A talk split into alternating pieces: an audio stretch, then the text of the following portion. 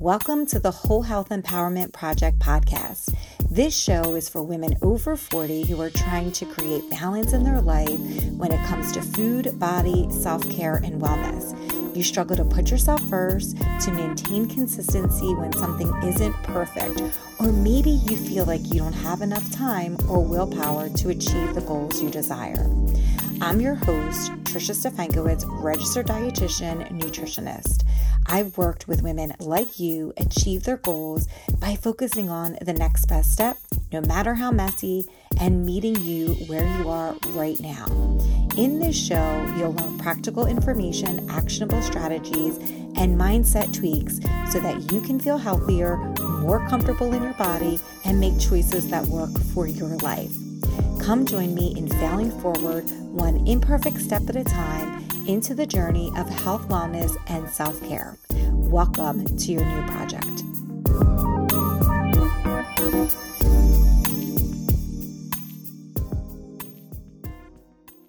Hey, friends, welcome back to the show. I'm your host, Trisha.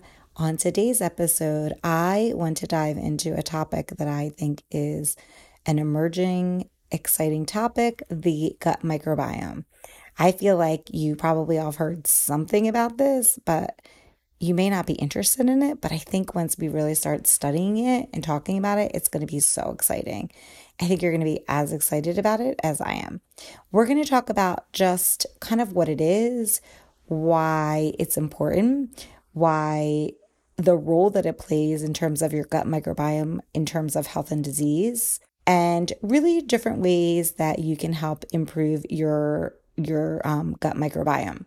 Since we're talking about prevention and doing things to help your GI tract, have you grabbed the freebie yet? Five simple things you can do today to keep yourself healthy for tomorrow. This link is going to be in the show notes. So grab it. It's another preventative thing just to start thinking about that can keep you healthy as you as you start to focus on the bigger picture of your life and in terms of your health and well-being. Okay, now on to the episode. Before we start this episode, I want to just kind of let you know a little bit about what we're going to be talking about. So, the I am not a scientist. A lot of the research that I did on this topic was based off of scientists from in the UK, Tim Spector, and then also in the US, Dr. Justin Sonnenburg and his wife. They've also done work out of Stanford and Dr. and Christopher Gardner as well out of Stanford. They've all done research related to this to the gut essentially. I left a whole bunch of information in the show notes about each of these participants. They have YouTube channels, and each of them. So, Tim Spector out of the UK is an epidemiology professor. He has a book called Food for Life. So, if this topic interests you in terms of how to get and repopulate your GI tract and how to get foods that really help your gut microbiome, then his book, Food for Life, would probably be helpful for you if you are interested in terms of like environment and just what the latest literature says, the Dr. Justin Sonnenburg and his wife also have a book.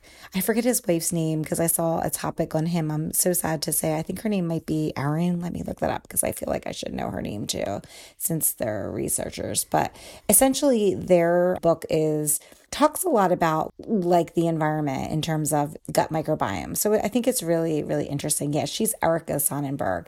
He is Justin Sonnenburg. So their book is called The Good Gut and they're based out of Stanford. And again, theirs is more focused on the environment. Also, things that are going to be referenced in here is if you're somebody who's interested in having your gut microbiome tested, there is the American Gut Project and the British Gut Project. And basically, you send them your poop and they figure out what your gut microbiome looks like. I don't know what they would send you back. I guess they would just kind of tell you what it looks like, but then I don't really know if they give you an exact, oh, this is what you do to prevent it. Because a lot of this, or what you can do to improve it specifically, because a lot of this literature, when it comes to the gut microbiome, a lot of the research is in its, is in its infancy. So there's not a lot of data that they have out there. But just FYI, I think the American Gut Project is about a hundred bucks. All right. So when we talk about the gut microbiome, what are we talking about anyway? So in your GI tract, you have this like thriving ecosystem that lives there. It's like bacteria and mm-hmm. fungi or fungi, and just this variety of species that's present there, that's populated there. The majority of which is going to be in your colon. It's very densely populated. And they know what they're realizing is that having this, having this diversity in your gut microbiome has contributed to an improvement in health. And your whole like GI tract from your mouth to your colon has all these different kinds of and diverse species of bacteria that live there. Each location, it seems, has a different kind of bacteria that lives there. The ones that are most being studied right now is mostly in the colon because they're able to access your colon by pooping. They're able to kind of see if you're sending them samples of your poop, they're able to see what that looks like and what is colonized in your colon. And what is really interesting is that each gut microbiome is individualized. Every person's is different. So we talk a lot about on this on this podcast about when we talk about nutrition we all try to do this. We put each of us in a box right? And we all try to do something that somebody else is doing. But what we know is that especially when it comes to your gut microbiome it's so unique to you that nobody's is going to be the same nobody's. And so there's so many influences on it including your genetic composition environmental factors and the foods that you eat where you live how much you drink if you smoke. There's just so many different things. And so it's just so fascinating. And if you're really like interested in it, I think that Tim Spector actually did, I think he did a study like about he studied twins for 20 years and saw like differences in their gut microbiome. So that I think the name of that study is called Twins UK Fiber Microbiome. So I'll leave that in the show notes if you want to look further into that. And so when we start talking about the gut, the gut microbiome, you may notice that this is something that feels newer that you hadn't heard before. I know when I was in school for nutrition, it was not, I didn't even learn anything about it. And so scientists, as far back as I think they've actually done research into the GI tract like in, in, the 1800s. But back in like 2005, scientists worldwide started to feel like there was probably a link between gut microbiome and inflammation and different disease risk of different in different individuals. And so they knew that they were studying they were studying that disease risk and its and its effect, or just kind of like what the gut microbiome and then disease looked like in animals. And they knew that they started, they needed to start doing it in humans too. So in the US, they started to really test the impact between gut microbiome and its relationship to health and diseases in about 2007. So prior to that, little was known about that connection between your gut and the diseases that people would get, especially chronic diseases. And so, why it ended up coming to fruition was that the Human Genome Project, which had studied the DNA sequences, they were now able to use that information extracted from that project to start studying the sequences of the GI tract. And so, I think worldwide, the goal was to really look and see like at different parts of the world what what people's GI tracts look like because different microbiome may be in different places and kind of trying to see like why did that happen? And then evolved over time into really looking at like on an individual level where we live what we eat as an individual and how that impacts our risk of diseases in in kind of like in combination with our gut microbiome. And so again, a lot of this these studies are in its infancy, but the goal really was to have a better and more diversified GI tract or gut microbiome so that you have less risk of disease. And so when they started studying this, they started to realize that there were some factors that influenced gut microbiome. And there was a genetic component of it. And again, you can refer to that twin study in the UK if you have further questions about that. Again, it's in the show notes environment is a really big one. So in that book that we talked about the good gut by by the sonnenburgs they basically talk about some of this and they really start to explore some of these environmental impacts. So these include things like if you had a c-section versus having a child born in the birth canal that there was more like vaginal like bacteria there that would help the infant if you were if the child or you were breastfed or formula fed the the number of pets in your home if you smoke or were exposed to alcohol um, your antibiotic use medications used just all of those kind of things in your environment. If you live in on a farm versus if you lived in an urban area what like different what different things you're exposed to in your youth in terms of like dirt and toxins as opposed not being exposed to that and then diet we know that diet probably play diet does play a big impact on on your gut microbiome. So, really kind of figuring out like and trying to figure out what the composition of food looks like for people, how processed it was, how much fiber they ate, how much nutrition was in the that food. So, what they started to really ask in these studies was what is the role of the gut microbiome in terms of health and disease? So, what they're starting again, the goal here is to have like a varied, diverse, and varied, healthy GI tract to prevent disease. But what they started seeing that there was this dysbiosis. So, there was this, there was like this GI tract that wasn't probably as healthy as they wanted it to be. And what they found is, is that as the gut microbiome was less diverse and had less amount of species in the GI tract that there was an increase in some diseases, including diseases like diabetes and cardiovascular disease. They think there is a link between food allergies, which is something that I'm really interested in as a food allergy mama myself. I believe that there's probably some kind of link there, especially since food allergies are up eh, like astronomical amounts than they ever were before there is a link between obesity that there obesity is so complex as we've talked about a lot on this podcast that they think that the more processed the food is the less diverse the less diversity of species in your GI tract. And they think that some of that also contributes to like hunger and cravings, but they don't really know the specifics of it. They think that there's a link between like different GI diseases like IBS and IBD and they know that there is this gut brain axis so that the gut and the brain, so your gut microbiome and your brain, they talk via these neurons. So they think that there's some kind of impact on brain health, like a negative impact on brain health when there isn't enough species or enough diversity in your gut microbiome. And then the big thing here is inflammation. So they know that there is this link to diseases that cause inflammation when you don't have a GI tract that is have a lot of diversity and doesn't have a lot of species in there. And so this is leading to a lot of research that's currently underway. Now again, when we talk about nutrition on this podcast, we're recording this it's April of 2023.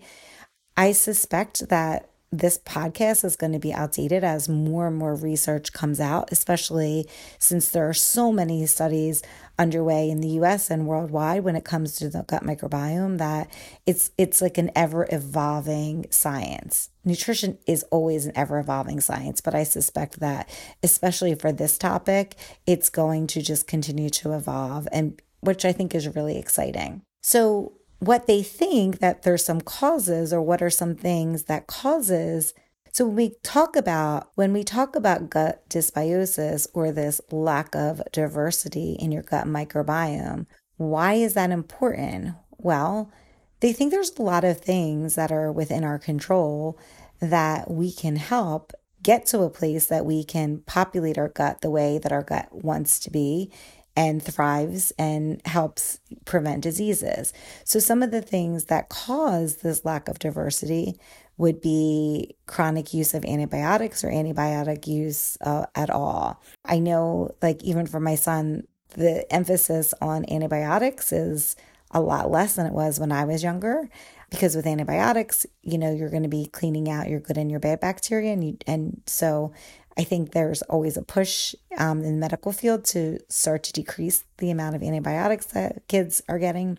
They, we know that processed foods have these emulsifiers in them that decrease gut diversity. And we know that sugar and sugar substitutes also do the same thing. They reduce the amount of diversity that you have in your GI tract. And then one of the other things here is lack of fiber. And we know that fiber helps fuel the microbiome and helps keep it diversified. And so in US and industrialized nations, fiber is a really big thing because we're not getting as much fiber. Most people aren't getting as much fiber as they need. And so this lack of fiber becomes important in terms of oh, the less fiber you have, the less diversity that you're going to have in your gut microbiome.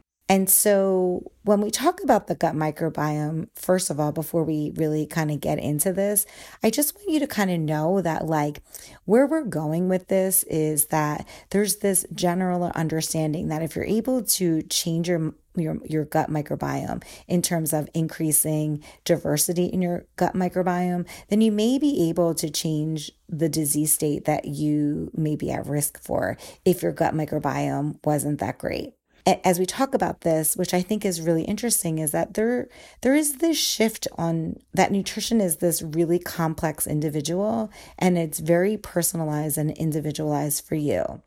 And so I think you're really going to be starting to see more of this like personalized nutrition in terms of I'm sure this is kind of where this research is going to go with your gut microbiome. I'm sure at some point they're going to be able to, like, you'll send your stool sample in. They'll say, okay, you need this, you need this bacteria. They'll send you something in whatever form, you'll consume it. And then hopefully that will repopulate or kind of help recolonize your GI tract in the bacteria that your specific GI tract needs it's just really interesting because I feel like where it's kind of starting right now is with the continuous glucose monitoring. And so once you're able to see like how foods contribute to your increased blood sugar, it, it seems like that could be something that they could also do in terms of your gut microbiome, in terms of sending it out, being able to get something back that would help you figure out how to populate it in a way that would help you specifically. So, all of this in terms of like nutrition is heading to a place that it's more personalized for you based on what your genetic makeup is, what your environment has been, and what you're the foods that you're eating and consuming. And one of the other things I wanted to point out is that when we talk about all of this, we're talking about it not in terms of calories. I think so much of our health, when we try to figure out our health and our risk of disease, is focused on our weight, is focused on on calories, but we never really look at the diversity of the diet. And I think that's kind of where it's going to go is that it's going to be looking at the composition of the foods that you eat in a place that you can really help prevent disease.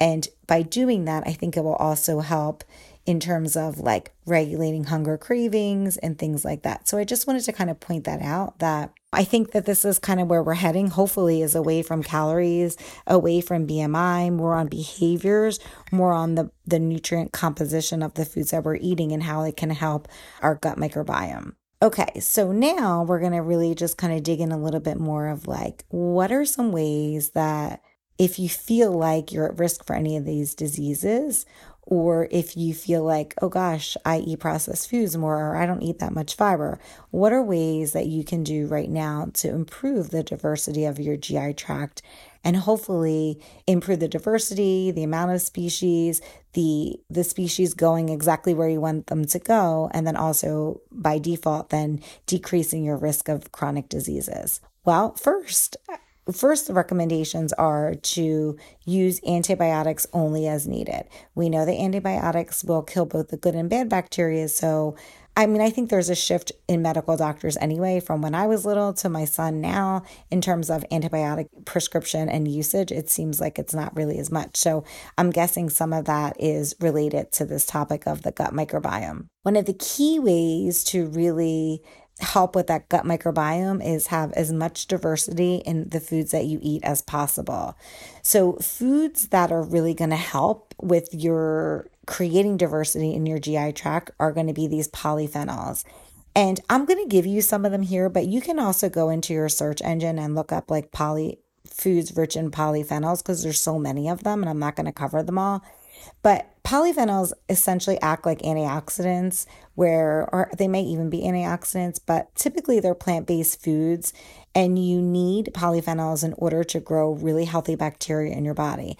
And what they do is they're really helpful in the sense that they're going to go in and like take out all the bad stuff and kind of really help get to a place that they're able to grow the healthy bacteria, which is what you want. So when we talk about polyphenols, they come in different categories. First is your veggies. You're going to get them. And again, it's so many foods. I just kind of broke down some of the more popular ones. In your in your veggies, you're going to be spinach and onions and carrots and asparagus and garlic and broccoli. In your fruit, fruit in terms of berries is always something that is like so beneficial in terms of antioxidant and polyphenols.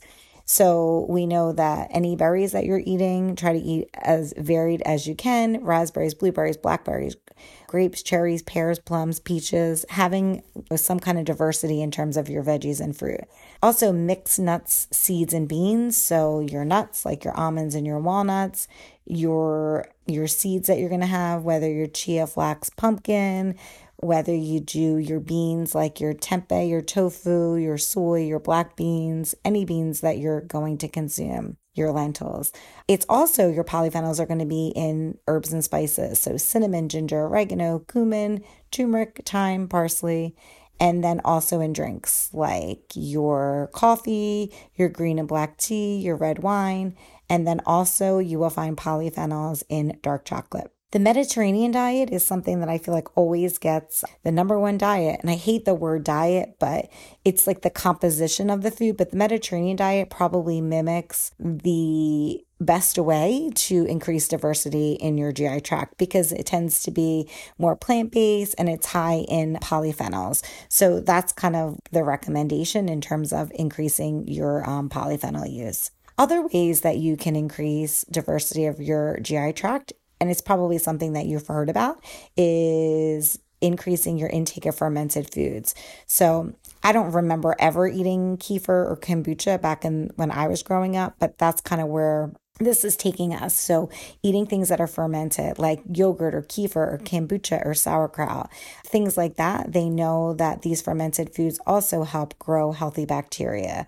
So, that's another way that you can create some diversity. Another thing is increasing the fiber that you eat on an everyday basis. So we know that in the US, our fiber recommendation is a goal of like 25 grams of fiber per day.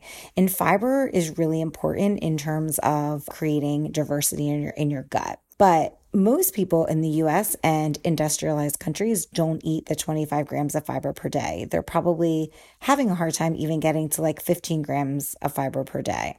So what they started to figure out was that when they started studying, you know, they're they're doing when they're doing a lot of these studies, they're doing industrialized nations, they're doing you know, and they're also studying indigenous populations. And what they found is that in, in those indigenous cultures, those people eat way more um, fiber.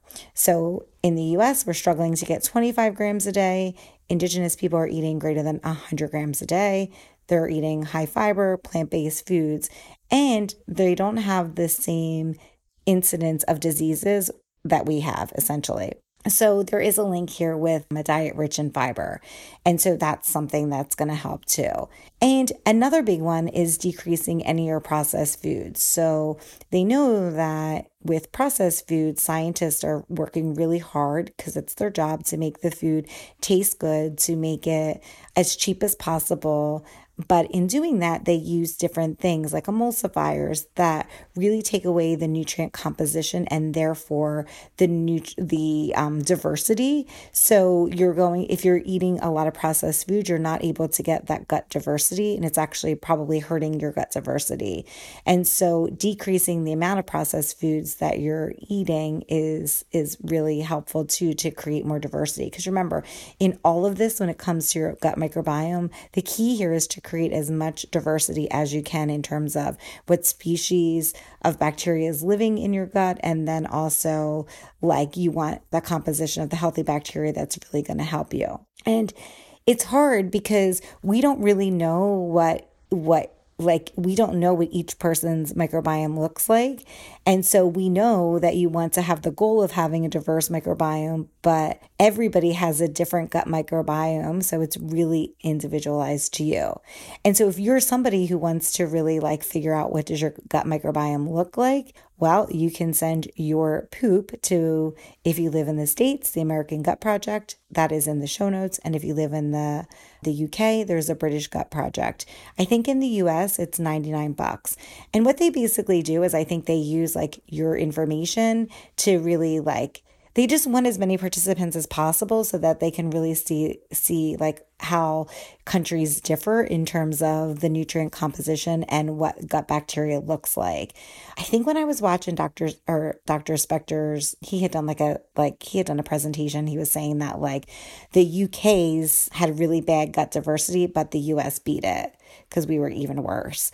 And so it's just interesting. So I think it's I just think it's interesting. So if you're somebody who wants to do that, you know, you can use your gut microbiome, you can contribute to those studies, and I guess they would send you something back about what your gut microbiome looks like. But I don't know if they're there yet in terms of personalizing how you could improve it. Like I don't know that they have anything once you get those results back, maybe you could just see that it's not diverse enough and you could start eating foods. But I think we're pretty far away from having like an actual like something made especially for you for your gut microbiome i think we're too early in its infancy and studies so you might not get that exact information but perhaps knowing that maybe your gut microbiome isn't as diverse would be helpful to you especially if you think that you're at risk for diabetes or cardiovascular disease or if you're struggling with some kind of inflammation that would help you so, again, just kind of knowing that like all of this research is in its infancy. And so I think the best way to approach it at this point in time is by the foods that you're eating. Now, also, there is probiotics that people are using that can help repopulate your GI tract. I'm very wary of probiotics. I think I've stated that before. I think that I think that probiotics are just tough because there's like no regulation. Nobody regulates any of those products. So you don't even know if if it's saying that you're getting these different strains, if you're actually getting that in the probiotic, or if, if they're just charging you lots of money and then you don't even, you know, it's not even matching what's in the label.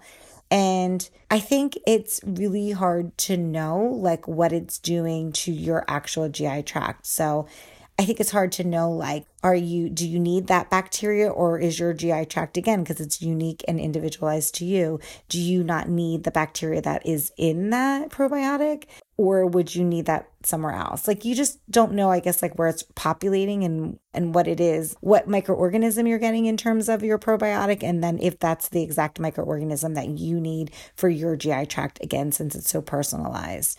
So some of the scientists were kind of saying that like if you really wanted to use a probiotic that you would look for like whatever your particular disease state is or whatever your problem is and then you would look for studies of what specific strain helped those individuals that were in that study. And then you look for that particular strain of a probiotic.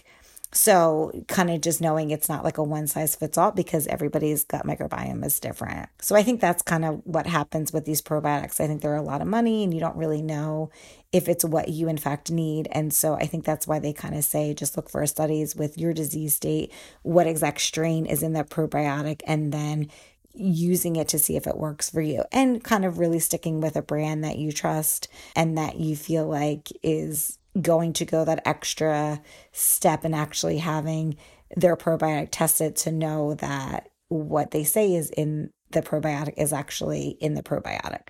So now you're like thinking like, oh shit, my probiotic, my gut microbiome is so important. What do I do? What do I do? All right. So really, I think it really just depends like let's just kind of get started, right? I'm like a whole like in terms of making behavior change, I'm on the whole like you kind of start things and do things in moderation.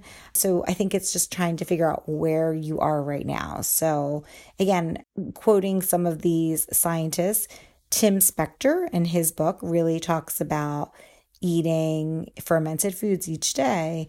And what he talks about and I've talked to one of my dietitian friends about this because I think it's really interesting and, and I think it could even be doable was eating 30 different plants per week. by the way, this whole like topic of gut microbiome is because my friend had been watching all of these videos and then her and I started talking about it. We're like nerding out. So it's really on her that we're talking about this today. So if you're like, what the f- why are we talking about this topic? It's because of her. So he basically talks about eating about 30 plants per week and that's a way that you can improve your your the diversity of your gut microbiome. So when he's talking about 30 plants per week, he's talking about like plants and herbs and spices and fruits and veggies and he's talking about all of those things that we talked about in the polyphenols. So again, that would be like your spinach and your berries and drinking coffee and drinking and eating dark chocolate and doing cinnamon and ginger and just things like that. I think that might be a little bit more doable than it actually sounds. But again, I'm somebody who I like to kind of, I kind of like to do. So it depends on where you're at. If you're already in a place where you're eating a lot of like plant based foods and a lot of veggies and fruit and nuts and seeds, perhaps that's going to be more doable for you. But if you're in a place that maybe you're not really eating, eating, eating as much fiber as you really need to, say you're somebody who's eating less than those 25 grams of fiber, I would say to just kind of really start slow and to just make that a goal that every day you you know start to make fiber a priority. The big thing i say on here is to just kind of start small get that behavior going and then kind of build onto it. And so and i think this is what's really interesting about the researchers the sonnenburgs with their book the good gut. They really take like a flexible approach which is kind of more in line with what i kind of take in this idea of like that you just kind of start slowly and then just add more and more of these foods that can help populate your gut over time. So basically, the first thing would be to increase your fiber intake. So, again, if you're not consuming 25 grams of fiber a day, try to see where you're at and then slowly add more and more fiber into your diet each day, each week. With fiber, it's really important that you don't increase your fiber intake too fast. So if you're somebody who is at 15 grams of fiber, you're trying to get to 25, you don't want to increase it too fast, your fiber intake, because you're going to get a lot of GI distress and you're going to get a lot of gas and bloat. And that's going to happen anyway as you start to change your microbiome. So, what I would say is really just kind of make that like a bigger picture plan. Like, okay, I'm going to start to eat more. I'm, you know, maybe it's even like each week you implement one different food. Try to make it a way that is really doable for you because none of this is meant to be like overwhelming this whole goal of this podcast is just to provide you with more information to help you make the, the best decision for your life. And so, again, if you think you can add one thing in that's mm-hmm. different this week than you did last week, then perhaps you start there. Start where you're at and just slowly start to incorporate more fiber with the goal of getting to at least 25 grams of fiber, but having as much diversity as you can in what you're eating. Because again, you don't want to add like these rules into your food because you don't want it to feel like it's so overwhelming. And I feel like so much of when we're talking about food and and ways to improve our health, it's always based on all these rules. So it's just kind of thinking about this and like wellness and helping your GI tract and so that you feel better and you decrease your risk of disease, especially if you feel like you're suffering from something and you don't feel that great, then it's a way to kind of go from that approach too. Other thing I would say to do would be to start eating less processed foods too. So we know that with processed foods, there's going to be less fiber, there's going to be more emulsifiers in it, and all of those things together are going to disrupt your GI tract and lead you with less diversity. So, what I would say is to also start slowly in that, right? So, try to like figure out, like, okay, how much processed food do I eat baseline? And then how can I decrease it? And it doesn't have to be anything extreme, it can just be one thing that you do per day, per week, whatever it looks like for you. And I would just encourage you to just start slowly because all of these changes, they just happen over time. It doesn't have to be something that has to be done all today or all tomorrow, or all within a year. It's going to be, all of this is a lifestyle change. So it's not meant to be quick. It's really meant to be like trial and error. Try, I mean, I know for myself, when I'm trying different things, it takes me months, if not years, to figure out something that works for me. And so perhaps you're the same way. So you don't need to be in a rush. Maybe you want to try some products. Maybe you're like, hey, I'm going to try kefir or kefir. It's very sour. It, you'll be like looking up a million different recipes to see what you like and it takes time. So there are the two things that i would say. Would be to increase your fiber intake decrease your risk of processed foods and to start working on that or make that a little bit more of a priority so that you can really get to a place that that you're able to create a little bit more diversity in your gut microbiome. And then hopefully, as there's more and more research, you'll see that it's helping you decrease your risk of different diseases. Hopefully, it helps with, for you, it helps with inflammation. If you are somebody who has diabetes, hopefully it helps with that, your cardiovascular disease risk. Also, more fiber has been associated with helping with hunger and cravings. And by doing all of these things, you essentially you end up the more fiber you're eating, you're probably eating more plant based food. So, in general, it will probably become for you more of a lifestyle if you're able to just start incorporating it slowly. So that if you look back in a year or two years or three years, maybe you're kind of eating a little bit more fiber and less processed foods than you might be right now. So, if you're somebody who makes any of these changes, let me know. Email me at tr- info at triciard.com and let me know how you how you do. And we'll keep kind of talking about it because, again, I think there's going to be more and more research that comes out. And I think that you're going to be just as interested in it as I am because it sounds like it's something that can be so doable for like a big result in the end in terms of feeling better and decreasing your risk of diseases. And also, it allows you to not worry about weight and counting calories because it it it just kind of transfers that into the bigger picture because you can weigh you can be like your ideal body weight but if you don't have a good gut microbiome it doesn't matter because you're still going to be at risk for the same diseases. So let's focus on the behaviors here because i think that's what's going to get you to where you want to be in terms of your health in the long term so I thank you so much for listening. And again, if you want to grab that freebie that I mentioned at the beginning, you can find it in the show notes. It's five simple things you can do today to keep yourself healthy for tomorrow. So I will see you guys back here next week. Thank you so much for listening. Talk soon. Thanks so much for listening to this episode. If you found value in this podcast, please rate, review, or subscribe on Apple Podcast or Spotify. Don't forget to share this episode with your friends. Together, we can take tiny, imperfect steps towards creating the whole health we desire and deserve. Don't forget to grab your freebie. You can find the link in your show notes or over at triciard.com. I'll see you back here next week. Thank you.